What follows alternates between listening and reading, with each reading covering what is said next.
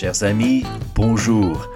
Bienvenue au podcast intitulé Pas seulement au Québec, consacré aux francophones du monde entier qui vivent dans un milieu linguistique minoritaire.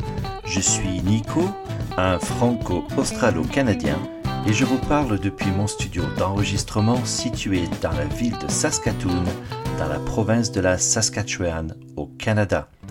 Bien entendu, ce podcast, pas seulement au Québec, s'adresse à tous les francophones, que vous habitiez dans la belle province, en France ou ailleurs dans le monde.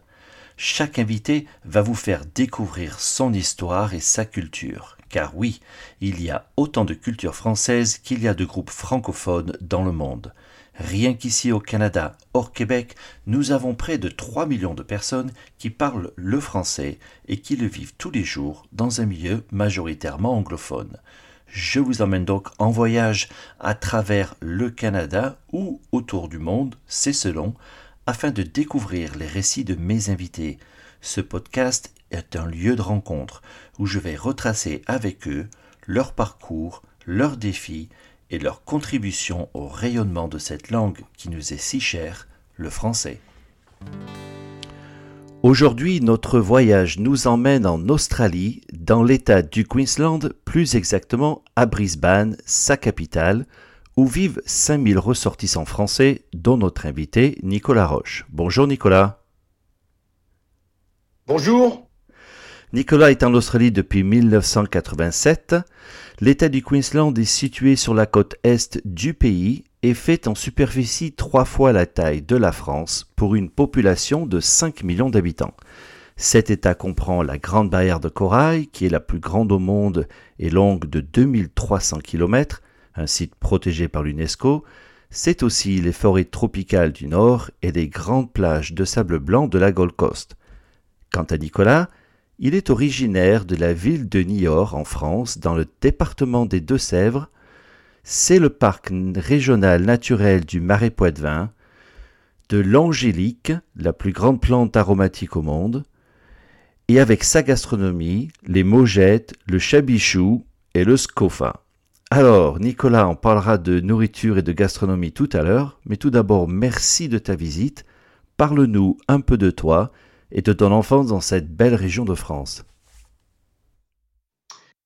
Oui, bonjour euh, monsieur. Ben, écoute, euh, déjà, ça fait très plaisir de, que vous preniez le temps de, m'interviewer. Alors, euh, comme vous l'avez mentionné dans l'introduction, j'ai grandi, je suis né à Niort, qui est la, préfecture des Deux-Sèvres.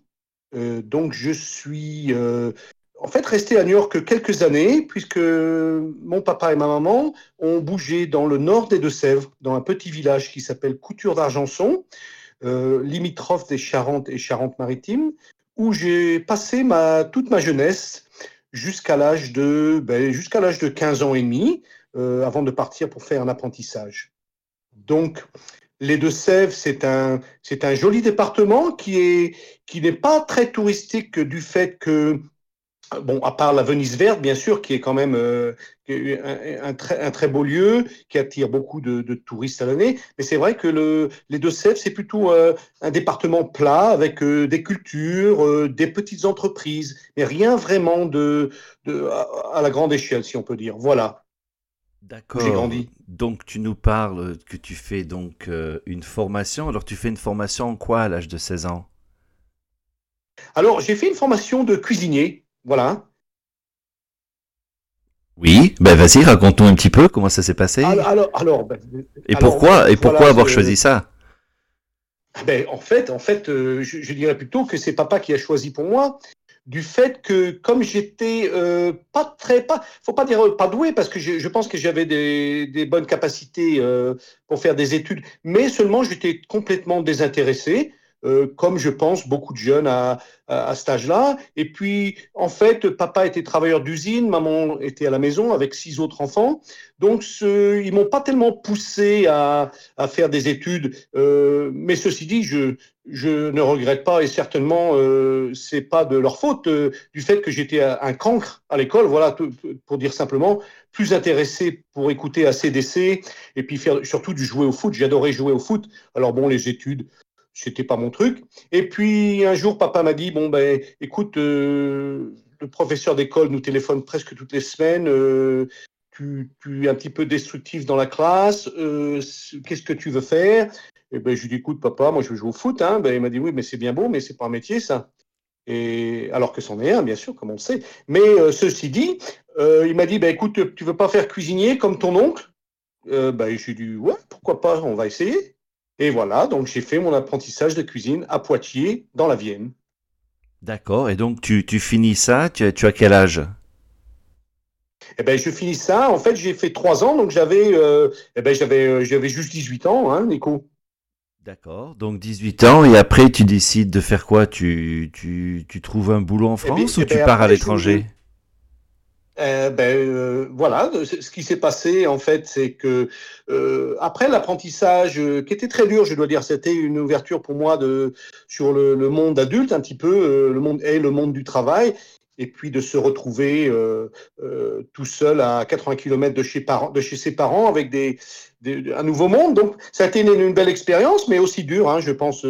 Et, et, après ceci, ben, je me suis, alors je me suis, comme j'ai toujours été aventureux, je me suis trouvé une position de saisonnier euh, dans un endroit qui s'appelle la Roche-Posay, donc une, petite ville dans la Vienne qui est euh, très réputée pour bien sûr les eaux, ces eaux thérapeutiques euh, et, les crèmes, les crèmes. Donc j'ai fait une saison, une saison à la Roche-Posay. Et de la Roche-Posay, je, je, un jour, je lisais un livre et où on, parlait de, de chercher, des cuisiniers, enfin un journal surtout, je dois dire. Il cherchait des cuisiniers pour les saisons en Suisse, en Suisse allemande et en Suisse romande. Donc euh, j'ai postulé euh, pour une position de commis de cuisine euh, dans un petit village qui s'appelle Les Diablerets, qui est en Suisse romande, d'où j'ai eu un contrat de six mois. D'accord. Et donc là, tu fais tes premières classes dans un pays étranger, mais bon, c'est encore la Suisse, on parle français. Oui. C'est un petit peu différent, euh, j'allais dire, des Deux-Sèvres quand même pour toi. comment tu t'es adapté à ce nouvel environnement avec ce nouveau travail?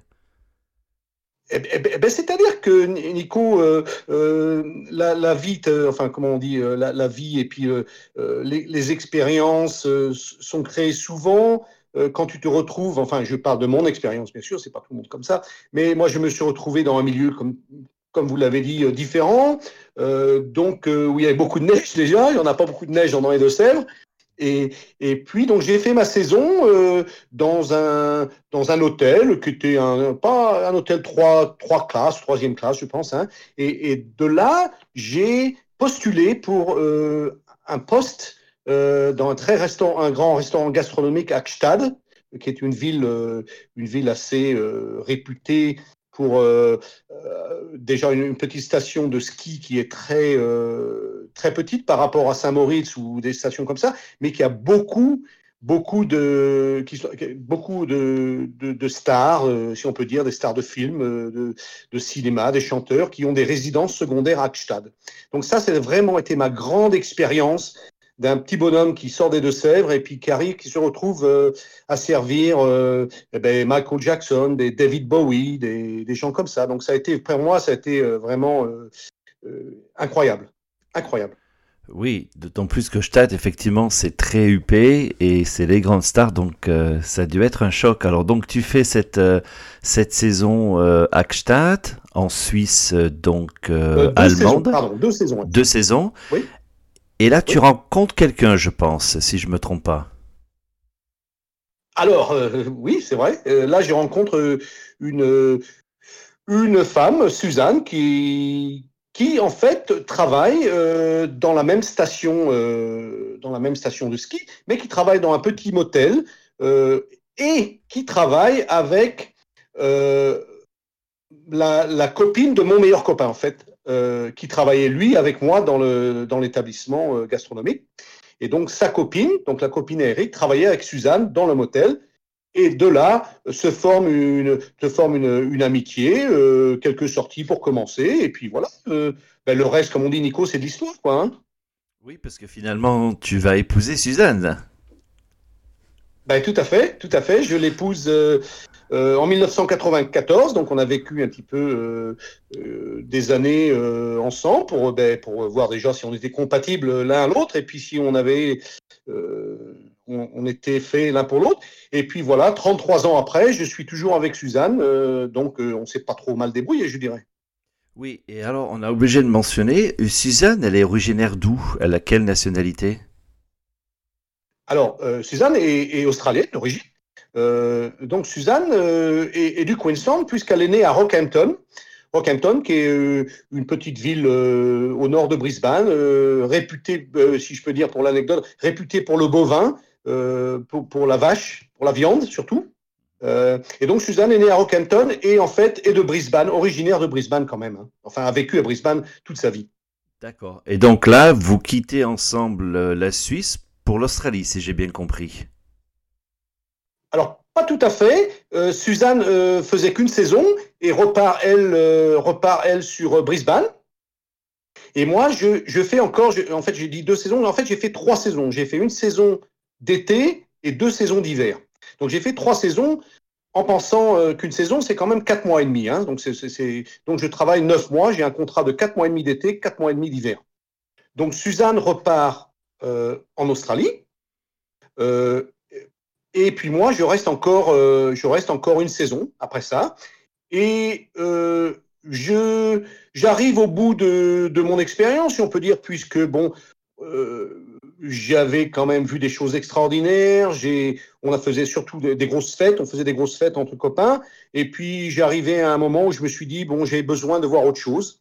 Euh, et puis, donc, j'ai postulé. Alors, j'ai postulé, euh, euh, ça doit t'intéresser, puisque j'ai postulé dans deux endroits. J'ai postulé à, à Lake Louise, à Lake Louise, au Canada.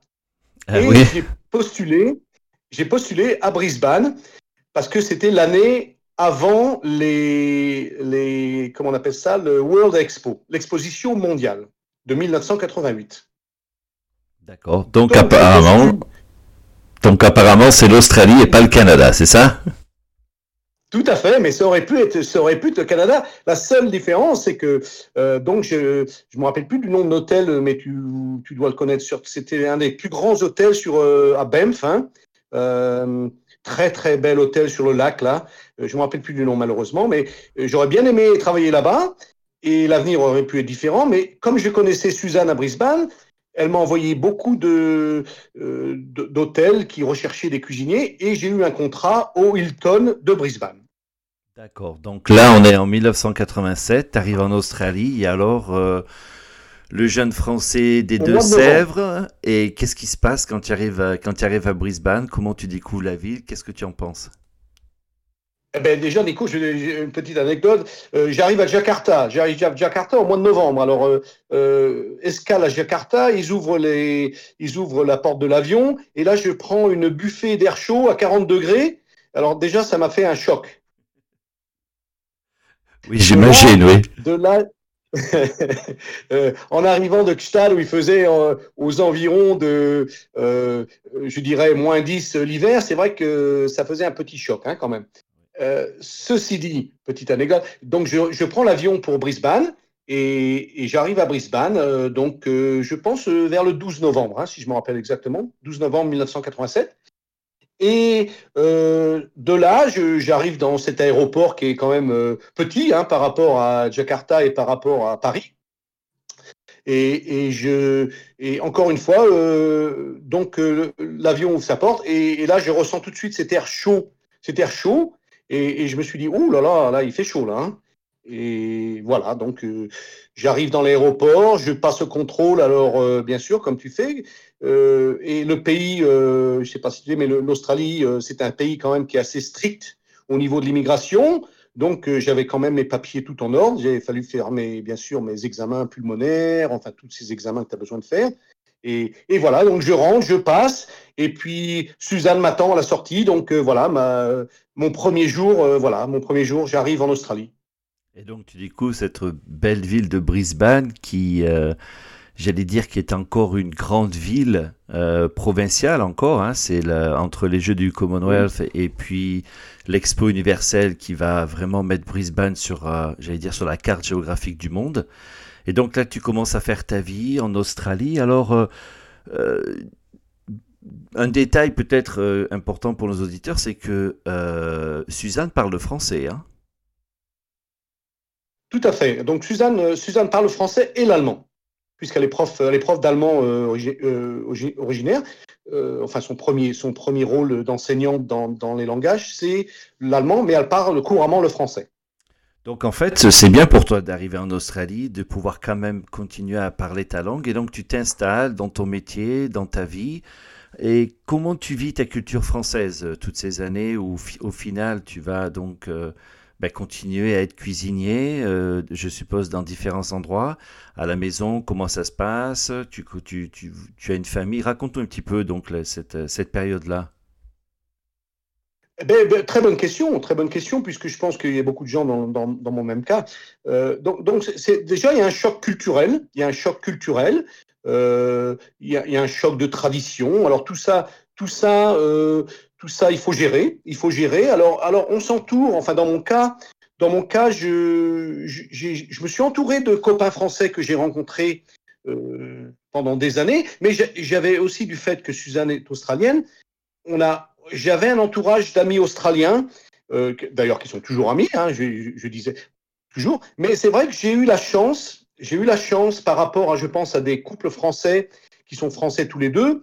Moi, j'avais quand même un, mélange des deux cultures et j'ai toujours été, comment dire, alors j'ai toujours été très, euh, très euh, attaché à ma culture française, bien sûr, parce que c'est dans mon cœur tous les jours. Hein. j'ai toujours été attaché à la culture française.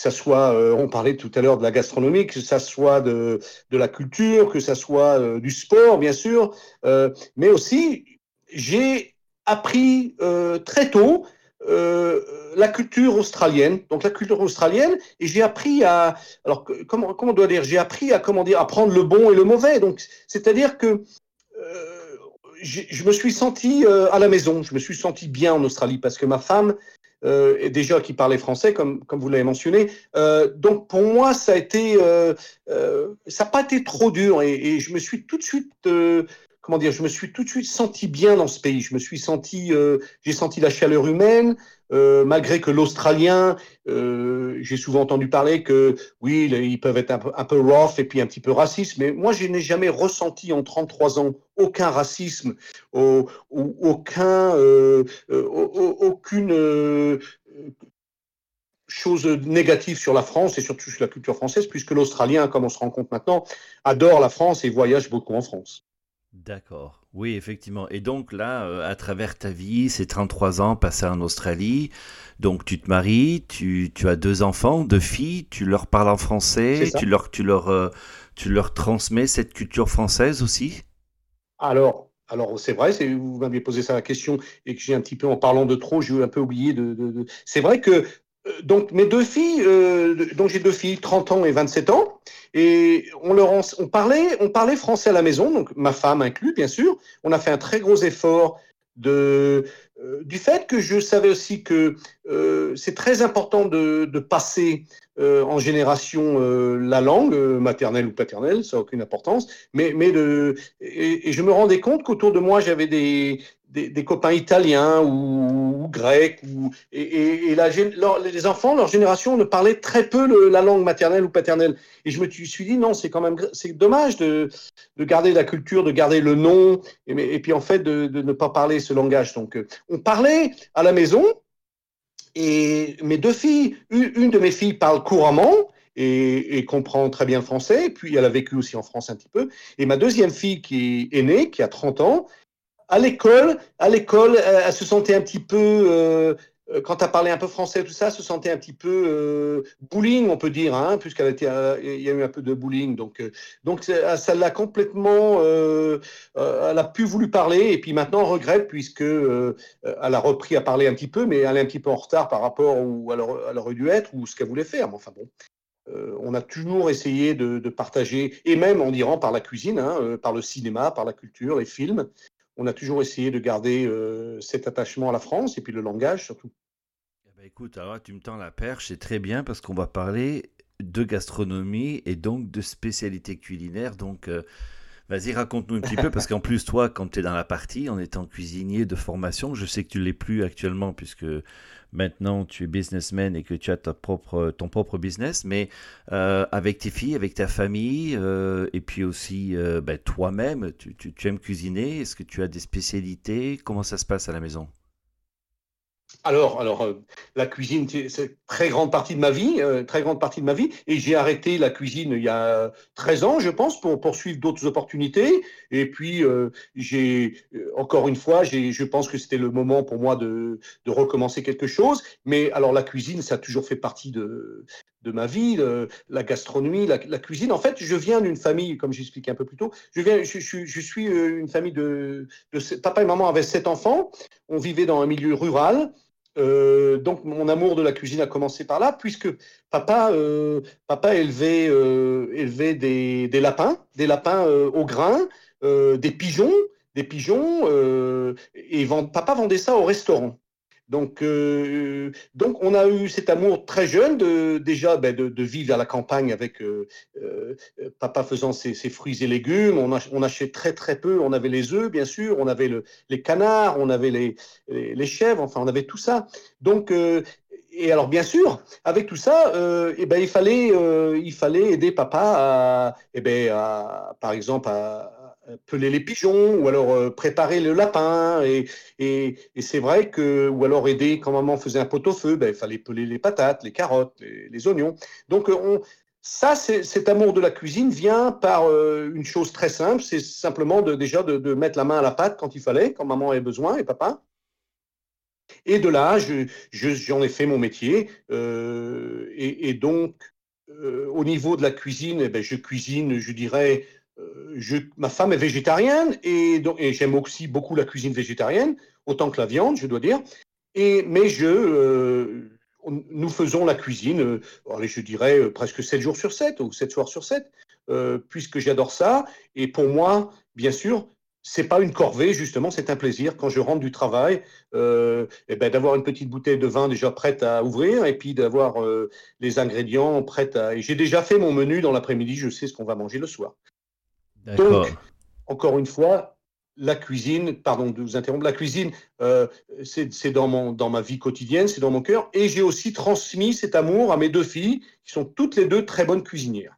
Ah, très important ça, effectivement. C'est bien de l'avoir euh, de l'avoir transmis. Ça fait partie effectivement de, cette, euh, de cet héritage culturel français qui, qui est très important. Et, alors, en termes de spécialité, fais-nous rêver un petit peu. Quels sont tes plats préférés? Est-ce qu'il y a un plat, un gâteau ou quelque chose vraiment ah, qui bah est, euh, comme on dit en anglais, ta, signature, j'allais dire alors, alors là, là, ça, ça encore, c'est une bonne question, mais alors je vais y répondre en disant qu'en fait, je suis un cuisinier du monde.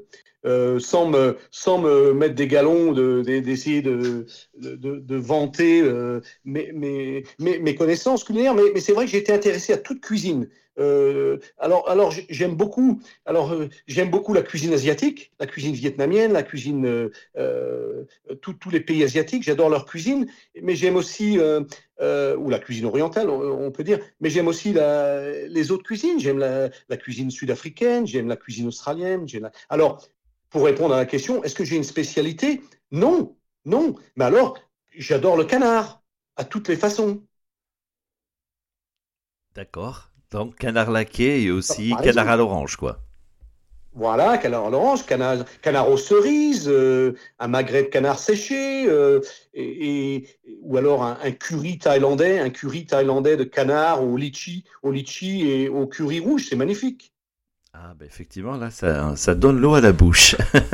Alors on, va on va terminer cette, cet entretien sur euh, une chose un petit peu plus sérieuse j'allais dire euh, cette année 2020 qui va rester dans les annales et dans l'histoire du monde ne s'est pas passée pour tout le monde de la même façon. On sait très bien que selon les pays et dans ton cas, selon les États dans le même pays, euh, les choses ont été vécues différemment. Parle-nous un petit peu de cette année 2020 et, ce que tu en as appris. Oui, alors euh, encore une fois, euh, c'est vrai que l'année 2020, ça, va rester dans les annales euh, pendant, longtemps. Hein, ça a été une année, c'est vrai, dure pour beaucoup de gens dans le monde entier, mais on va surtout parler de, l'Australie. Mais alors, pour nous, pour nous en Australie, qui est quand même une île continent, une île continent, nous avons eu le temps de d'apprendre, si je peux dire, ou de regarder ce qui se passait autour du monde, dans les autres pays, l'Europe et tout ça. Et donc, on a mis des, le gouvernement a mis des mesures euh, assez sévère dès, le départ, assez sévère dès le départ. Donc les arrivées euh, de l'étranger et, la fermeture des frontières d'État, puisque tu l'as mentionné, l'Australie c'est quand même euh, un grand pays avec beaucoup d'États, et, donc tous les États n'ont pas la même densité de population et, donc ont été affectés un peu différemment. Alors, en revenant dans le Queensland, où j'habite, nous avons été très, très peu touchés très très peu touchés. Euh, je dirais que euh, les cas de transmis de communauté, comme on dit, euh, il y en a eu très très peu à Brisbane, je crois deux ou trois depuis un an. les cas, les cas qu'on a eus, ce sont des, des, gens qui revenaient, des expatriés qui revenaient de pays étrangers et qui ont été testés positifs en quarantaine, donc des gens qui restaient à l'hôtel, puisque quand tu rentres en Australie, c'est obligatoire de faire une quarantaine de 14 jours. Euh, dans un hôtel privé à tes frais, bien sûr à tes frais, euh, et qui te permettent là, donc justement, si tu es Covid positif, euh, ben, de récupérer et puis d'être transmis vers les hôpitaux pour te faire soigner si c'est grave. L'État du Queensland a eu six morts, je pense, hein, six, morts depuis un an, c'est tout. donc on n'a vraiment pas été touché. et puis, eh bien, c'est vrai que l'économie n'a pas trop souffert non plus. Euh, en général, il y a eu des, bien sûr, il y a eu des, des histoires, euh, des, histoires euh, pénibles. L'aviation, surtout le, le, tourisme, les agences de tourisme ont été très touchées. Les villes touristiques comme Cairns ont été très touchées. Mais c'est vrai que nous, Brisbane, on a été très très peu touchés. alors bien sûr, sanitaire, dans le sanitaire et très peu touchés dans l'économie, puisque on a beaucoup de business ont vu un regain un regain, une croissance même, puisque les gens, euh, les gens étaient cloîtrés à la maison. Alors il fallait faire des rénovations, il fallait, euh, il fallait acheter un, camping-car quand, euh, quand on ne peut plus voyager en avion, on va faire un tour de l'Australie en camping-car. Donc c'est vrai qu'on n'a pas été touché, mais je pense beaucoup à ma famille en France et puis à ma famille à l'étranger qui, eux, ont été touchés, dont la sœur à ma maman qui est, qui est morte du Covid à 96 ans. Alors c'est vrai qu'on a dépensé pour eux. Ah oui, effectivement, on a dépensé pour tous ceux qui ont effectivement perdu quelqu'un dans cette pandémie, quel que soit l'âge. Euh, et, donc là, aujourd'hui, tu dirais que la situation en Australie euh, euh, reprend un peu. L'économie, tu, tu, en parles finalement, c'est pas tellement effondré. L'Australie, c'est quand même beaucoup le tourisme. Comment, tu vois, pour finir euh, cet entretien, comment tu vois le tourisme en Australie euh, reprend? Tu penses que cette année, ça, va s'ouvrir de nouveau sur le monde ou ils vont garder cette bulle avec la Nouvelle-Zélande? Je pense que pour cette année, euh, on, va garder cette bulle, hein, parce que je pense qu'il faut euh, faut pas être naïf non plus de dire que l'Australie, on est, loin et on a euh, de la bonne sécurité, mais il y a des cas partout. On a nos voisins de, nos voisins de, de Papua New-Guinée euh, ont, beaucoup de cas. donc, on a beaucoup de touristes aussi qui rentrent, qui sont positifs. Et il ne faut pas grand-chose pour que l'infection se remette dans la population si on n'est pas vigilant. Alors, je pense que malheureusement, pour pour l'économie euh, du tourisme, ça va être très très dur pour eux encore cette année. Et, moi, je sais parce que j'ai un, très très bon copain qui a une agence de voyage et, qui souffre et a souffert beaucoup. Euh, et je pense que pour cette année, je pense que le tourisme en Australie euh, va être très très c'est minimal. Et je pense que l'autre gros apport financier, c'est aussi les étudiants, les étudiants étrangers japonais, chinois euh, et d'autres pays qui viennent en Australie. Donc c'est très, c'est une, très grosse partie de l'économie aussi. Donc ça, ça a affecté aussi toute l'agriculture, le, ramassage des, fruits et légumes euh, qui emploie beaucoup de ces gens. Donc je pense que cette année, pour finir sur cette question, c'est que on va être encore dans cette bulle entre la Nouvelle-Zélande et puis peut-être Singapour en fin d'année, je, pense. Mais bon, pour les voyages, je pense qu'on peut, ça, ça, va être en 2022 malheureusement. Hein. D'accord, oui. Puis ensuite, effectivement, quand la campagne de vaccination va prendre euh, son cours en Australie, puisqu'elle vient apparemment juste de commencer, euh, il y a quelques dizaines de milliers de gens qui ont été vaccinés en Australie, ça, ça va effectivement aider au coup. Aider beaucoup. Eh ben, écoute, Nicolas, je te remercie. Alors, une petite chose pour nos auditeurs. Moi, je suis au Canada. Et donc là, nous sommes en direct. Il est 22h donc à Saskatoon, dans la Saskatchewan. Et nous sommes mercredi. Et donc toi, tu es dans le futur puisqu'il est jeudi et qu'il est... Quelle heure exactement? Eh bien, il est, il est 1h59, euh, euh, presque, de, presque 2h ou 14h, je dois dire, 14h de l'après-midi, jeudi.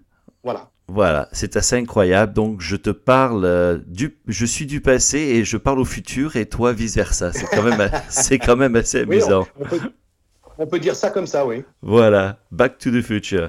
Bon, eh écoute, merci Nicolas d'avoir pris le temps de me rendre euh, cette visite. Je te souhaite, et euh, bien évidemment, une bonne continuation à Brisbane, à toi et au tien. Quant à nous, chers auditeurs, je vous remercie de nous avoir écoutés et je vous dis à la semaine prochaine si vous le voulez bien.